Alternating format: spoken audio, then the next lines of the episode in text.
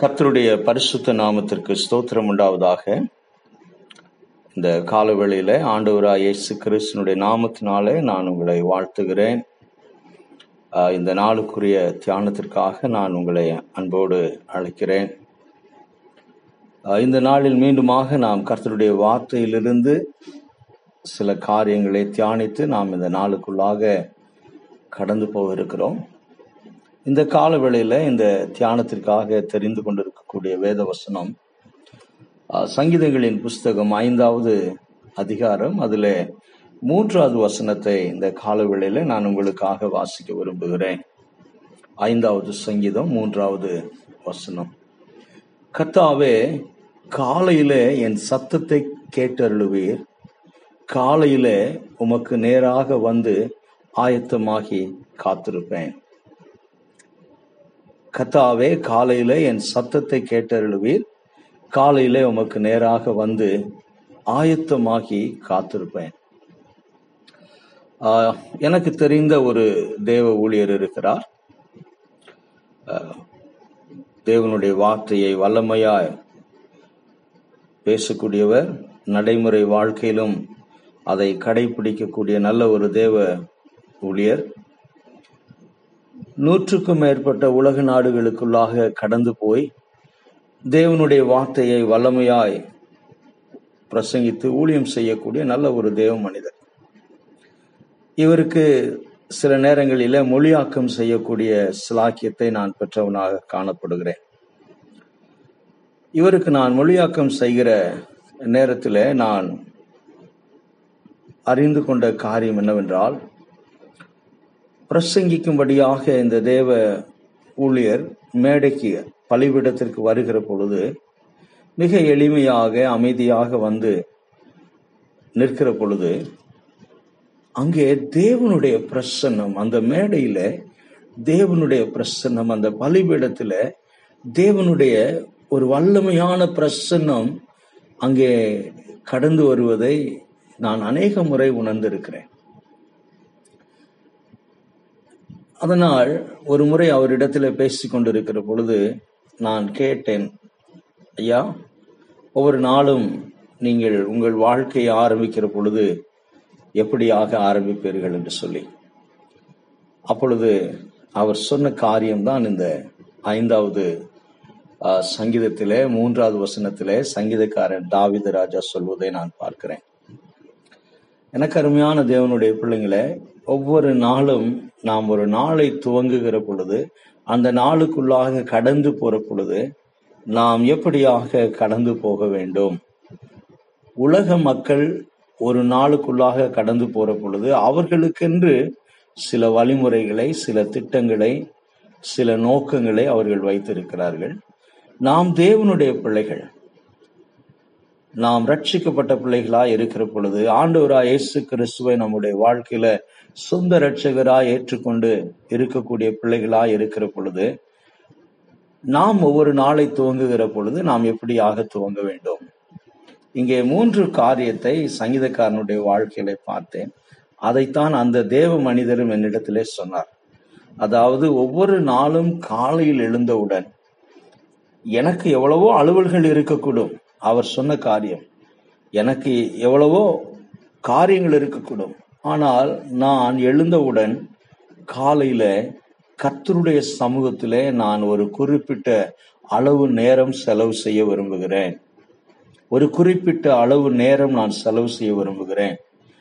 ஏனென்று சொன்னால், மீதி இருக்கக்கூடிய அந்த நாளின் நேரங்களை நான் பிரயோஜனமாக தேவனுடைய நாமத்துக்கு மகிமையாக, வல்லமையாக, பொல்லாப்புகளுக்கு, தீமைகளுக்கு விலகி என்னை பாதுகாத்துக் கொள்வதற்காக நான் இந்த காரியத்தை செய்கிறேன் என்று சொன்னார். அது என்னவென்று சொல்லி பார்ப்போம் என்றால், முதலாவதாக நான் கர்த்தருடைய சமூகத்துக்கு கடந்து போவேன். முதலாவதாக கர்த்தருடைய சமூகத்திலே போய் காத்திருப்பேன் என்று சொன்னார். இங்கே தாவீது ராஜா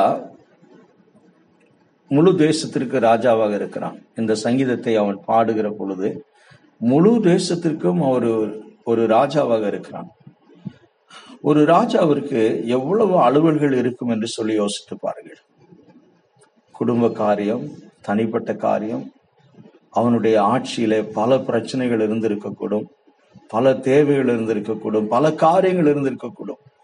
ஆனால் இவைகளின் மத்தியில இந்த தேவ மனிதன் மூன்று காரியங்களை சொல்லுகிறான். கர்த்தாவே, காலையில நான் உம்முடைய சமூகத்திற்கு வருவேன். காலையிலே நான் உம்முடைய சமூகத்திற்கு வருவேன். கர்த்தாவே, காலையில என் சத்தத்தை கேட்டருளுவீர். காலையிலே காலையில என்ற வார்த்தை 2 முறை இங்கே பயன்படுத்தப்பட்டிருக்கிறது. அதே வார்த்தையை தான் ஆங்கில வேதாகமத்திலும் இந்த மார்னிங் லார்ட், இந்த மார்னிங், அதிகாலையில் ஆண்டவரே நான் எழுந்திருந்த உடனே முதலாவதாக உம்முடைய சமூகத்துக்கு வர விரும்புகிறேன் என்று அவன் சொல்வதை பார்க்கிறோம். இந்த வார்த்தை நிமித்தமாக நாம் பார்க்கிற முதலாவது ஒரு கொள்கை, அதாவது நான் அந்த தேவ ஊழியரிடத்துல கேட்ட காரியம், ஐயா இவ்வளவு வல்லமையாக கர்த்தருடைய வார்த்தையை நீங்கள் பேசுகிறீர்கள், உலக நாடுகள் இவ்வளவு நாடுகளுக்குள்ளாக கடந்து போகிறீர்கள், இதனுடைய ரகசியம் என்ன என்று சொல்லி கேட்ட பொழுது அவர் சொன்ன காரியம்தான் இது. ஒருவேளை உலக பிரகாரமான சாதனையாளர்களிடத்திலே போய் கேட்போம் என்றால் அவர்களும் ஏதாவது ஒரு காரியத்தை தங்களுடைய வாழ்க்கைக்கு ஒரு கொள்கையாக, அடிப்படையாக, அஸ்திவாரமாக வைத்திருப்பதாக நாம் பார்க்கலாம். ஒருவேளை ஒரு விளையாட்டு வீரனிடத்துல போய் கேட்பீர்கள் என்றால் உங்கள் சாதனைக்கு பின்னணியில என்ன ரகசியம் இருக்கிறது என்று சொல்லி கேட்பீர்கள் என்றால் அவர்கள் ஏதாவது சொல்லுவார்கள். ஆனால் இங்கே தேவ மனிதன், ஒரு ஊழியக்காரர், இங்கே தாவீது ராஜா, இவர்கள் சொல்லக்கூடிய காரியம் என்னவென்று சொல்லி பார்ப்போம் என்றால் தங்கள் வாழ்க்கையில முதல் முறையாக, அதாவது ஒவ்வொரு நாளும் தங்களுடைய வாழ்க்கையை துவங்குகிற பொழுது பிரத்யேகமாக எதற்கு அவர்கள் முதலிடம் கொடுக்கிறார்கள், ஆங்கிலத்திலே சொல்ல வேண்டும் என்றால் ஃபர்ஸ்ட் பிரையாரிட்டி. இந்த நாளில எனக்கு அநேக அலுவல்கள் இருக்கலாம், உங்களுக்கு அநேக அலுவல்கள் இருக்கலாம். ஒருவேளை ஐடி கம்பெனியில வேலை பார்க்கிறவர்களுக்கு ஒவ்வொரு நாளும் டார்கெட் அவர்கள் மீட் பண்ண வேண்டும். மாணவர்களுக்கு ஒவ்வொரு நாளும் தங்களுடைய வீட்டு பாடத்தை முடிக்க வேண்டும். இப்படி ஒவ்வொருவருக்கும் ஒவ்வொரு நாளும் காலையில் எழுந்தவுடனே ஏதோ ஒரு அலுவல்கள் அவர்கள் கண்களுக்கு முன்பாக வந்து நிற்கும். அதை நான் இன்று முதலிலே செய்ய வேண்டும் என்று சொல்லி தீர்மானம் செய்து அநேகர் செய்யக்கூடிய காரியத்தை நாம் பார்க்கிறோம். ஆனால் தேவனுடைய பிள்ளைகளாகிய நாம் இந்த தேவ ஊழியக்காரருடைய வாழ்க்கையில இருந்தும், சங்கீதக்காரன் இவன் தேவ மனிதன், தேவனால் வல்லமையாய் பயன்படுத்தப்பட்ட மனிதன், இந்த தேவ மனிதனுடைய வாழ்க்கையிலிருந்து நாம் பார்க்கிற முதலாவது காரியம் என்னவென்று சொல்லி பார்ப்போம் என்றால் கர்த்தருடைய சமூகத்துக்கு வருவதை தன்னுடைய வாழ்க்கையில முதல் கொள்கையாக, முதல் நோக்கமாக, first priority in is life coming in to the presence of God. தேவ சமூகத்துக்கு வருவதை அவன் தன்னுடைய வாழ்க்கையில முதல் கொள்கையாக, பிரத்யேகமாக அதை அவன் கடைபிடிக்கக்கூடிய ஒரு மனிதனாக இருக்கிறான். இரண்டாவதாய் பார்க்கிற பொழுது நான் ஆயத்தமாகி காத்திருப்பேன், நான் ஆயத்தமாகி வருவேன். இரண்டாவதாய் பார்க்கிற பொழுது கர்த்தருடைய சமூகத்திற்கு தன்னை ஆயத்தப்படுத்தி கொண்டு போகிறான், ஆயத்தப்படுத்தி கொண்டு போகிறான். அந்த வார்த்தை சற்று நாம் சிந்திக்க வேண்டிய ஒரு வார்த்தை.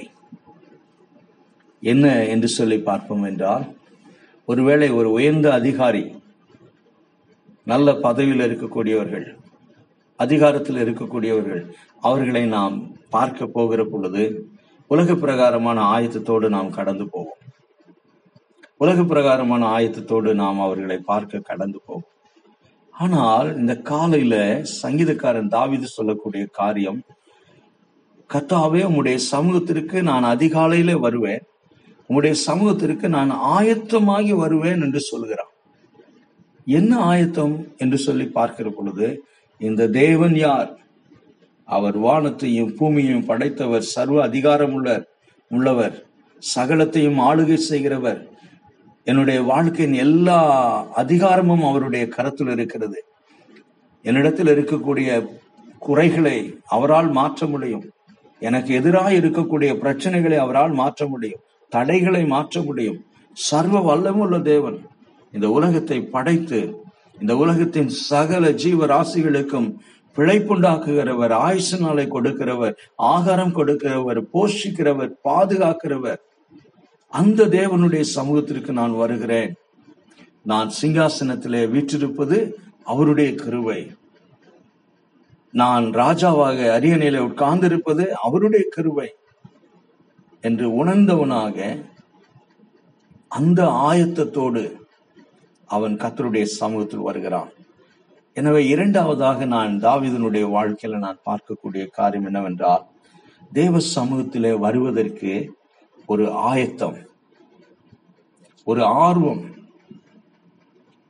First priorities, then the preparation. நாம் பரிசுத்தமுள்ள தேவனுடைய சமூகத்தில் வருகிறோம், அதே நேரத்தில் இரக்கமுள்ள தேவனுடைய சமூகத்தில் வருகிறோம், நியாயம் விசாரிக்கிற தேவனுடைய சமூகத்தில் வருகிறோம், நீதி பாராட்டுகிற தேவனுடைய சமூகத்தில் வருகிறோம், அதே நேரத்தில் அன்புள்ள, தயவுள்ள, மன உருக்கமுள்ள, நம்மை தகப்பனை போல நேசிக்கிற கர்த்தருடைய சமூகத்தில் வருகிறோம். இந்த விதமான ஞானமான ஆயத்தத்தோடு தாவீது கர்த்தருடைய சமூகத்தில் வருவதை பார்க்கிறோம். நான் ஆயத்தமாகி நான் உம்முடைய சமூகத்தில் வருகிறேன்.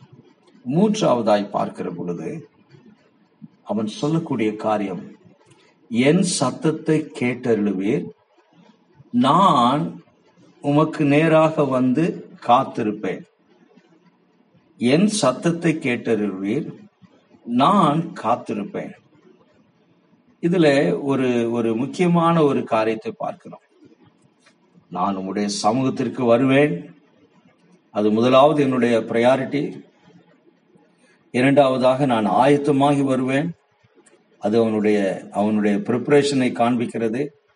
மூன்றாவதாய் பார்க்கிற பொழுது அவன் தேவ சமூகத்துக்கு ஒரு நோக்கத்துக்காக வருகிறான். There is a purpose,